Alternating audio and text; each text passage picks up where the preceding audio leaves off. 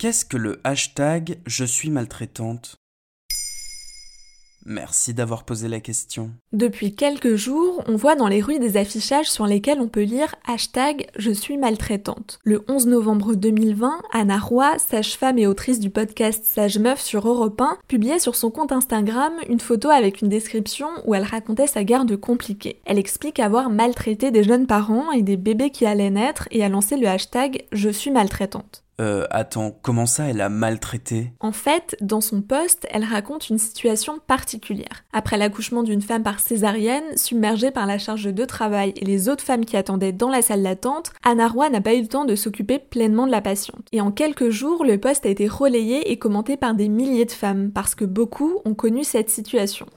Quelques jours après, elle est revenue plus largement sur son initiative. Au cours de cette garde qui a déclenché son ras-le-bol et sa prise de conscience de ne pas pouvoir correctement faire son métier, elle s'est retrouvée à négliger la patiente. Elle détaille. Je l'ai laissé traîner dans des serviettes hygiéniques trempées de sang que l'on n'a pas pu changer, ni moi, ni les infirmières, ni les aides-soignantes qui étaient présentes. J'ai enchaîné une casquette d'événements terribles, malgré moi, mais c'est moi qui ai été maltraitante, donc je m'en suis excusée. Malgré la réaction des nouveaux parents qui la remerciaient pour son travail, Anna Roy est consciente de ne pas avoir accompli sa mission correctement. Au-delà de cet exemple, elle rend compte d'une situation globale. Les sages-femmes sont débordées. C'est un véritable problème en France alors que 750 000 bébés naissent chaque année. Donc, comme tout le milieu hospitalier, les sages-femmes sont victimes du manque de moyens. Et cela n'est pas nouveau, mais ce hashtag permet de lancer une mobilisation hors norme, grâce aux réseaux sociaux et surtout grâce à l'utilisation du je. Oser dire qu'on maltraite, ce n'est pas anodin et le poids des mots est important ici. La sage-femme a même estimé qu'il lui aurait été impossible de dire ça il y a encore deux ou trois ans. Et alors, ce serait quoi la solution? Anna Roy a lancé un appel. Une femme égale une sage-femme en salle de naissance pour que la sage-femme s'occupe de la future mère de son arrivée à l'hôpital jusqu'à la fin de l'accouchement et de la prise en charge. Ça simple et pourtant ce n'est pas ce qu'il se passe dans les hôpitaux français. Actuellement, les sages-femmes de garde s'occupent de 3 à 4 patientes en même temps, sans compter les urgences qui peuvent arriver d'un moment à l'autre.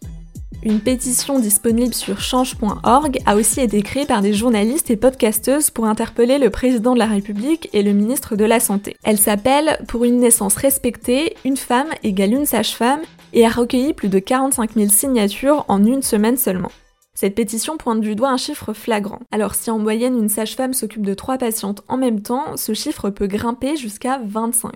Avec le hashtag je suis maltraitante, je suis maltraitant et nous sommes maltraités, l'idée est de permettre à toutes les femmes de témoigner sur les réseaux sociaux en racontant leur propre vécu à la maternité. Finalement, c'est un peu une façon de libérer la parole sur le sujet dans le milieu médical et chez les patientes. L'idée est bien qu'il y ait le plus de témoignages possible des deux côtés pour faire avancer les choses. Depuis quelques jours, les prises de parole des sages-femmes dans les médias se multiplient et les mobilisations sur le terrain aussi. Faites la grève Au CHU de Bordeaux, par exemple, les sages-femmes se déclarant maltraitantes avaient lancé un préavis de grève le 24 novembre dernier.